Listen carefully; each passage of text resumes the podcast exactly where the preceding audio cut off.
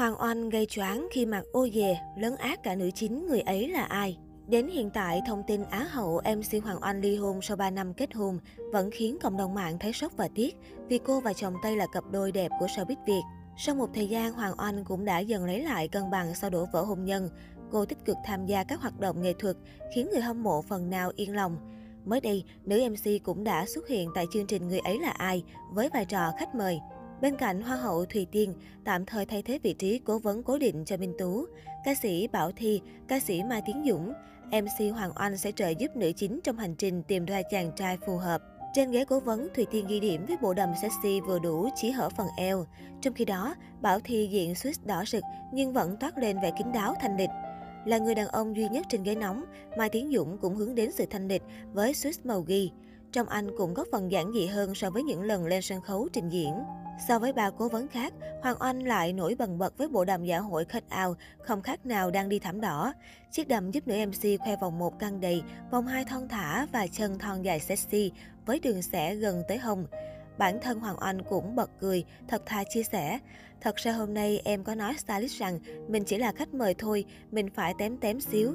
Vô tình nó quá ô dề, cho nên em đang rất ngại. Sau đó Trấn Thành hài hước mời Hoàng Anh đứng dậy để máy khoe có thể bắt trọn bộ đầm được xem là lớn ác cả nữ chính.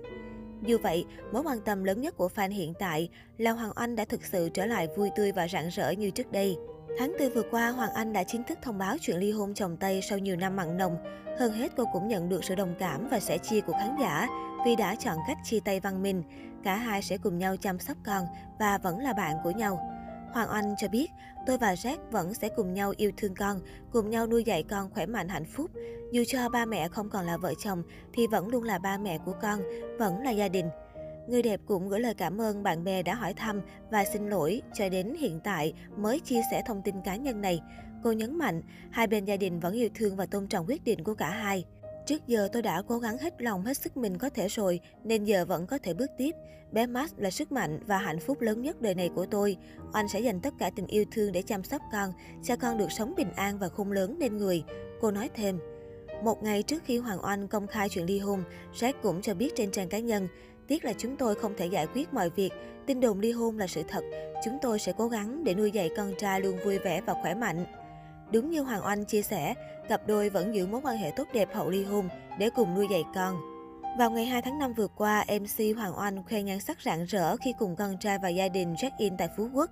Cùng thời điểm đó, dân tình phát hiện chồng cũ của cô cũng có mặt tại đây khi đăng ảnh chơi đùa cùng con trai nhỏ. Dù không chung khung hình, nhưng những chi tiết trên đã tiết lộ mối quan hệ thật của Jack với gia đình vợ cũ sau ly hôn. Không chỉ đi du lịch chung, Jack và Hoàng Oanh vẫn theo dõi nhau trên Instagram.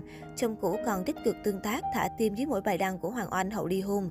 Ngoài ra, cả hai quyết định giữ lại những hình ảnh chung, khoảnh khắc gia đình hạnh phúc năm xưa trên mạng xã hội. Có vẻ như Hoàng Oanh và Jack đều không muốn xóa bỏ những kỷ niệm đẹp đã có với nhau trong quá khứ. Hoàng Oanh và Jack Hall quen biết nhau từ cuối tháng 10 năm 2017, nhưng gần một năm sau, cô mới nhận lời yêu. Jack Hall thuộc thế hệ 8X, là người Mỹ sống tại Singapore. Thời gian hẹn hò, Hoàng Oanh cho biết Jack sống tình cảm, yêu quý gia đình cô, thường muốn ăn cơm mẹ cô nấu. Cuối năm 2019, hôn lễ được tổ chức tại thành phố Hồ Chí Minh. Tháng 8 năm 2020, Hoàng Oanh một mình sinh con đầu lòng khi Jack ở Singapore, không thể bên cạnh cô nhiều tháng do dịch.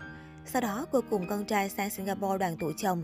Hơn một năm làm mẹ ở xứ người, cô chủ yếu dành thời gian ở nhà cha con.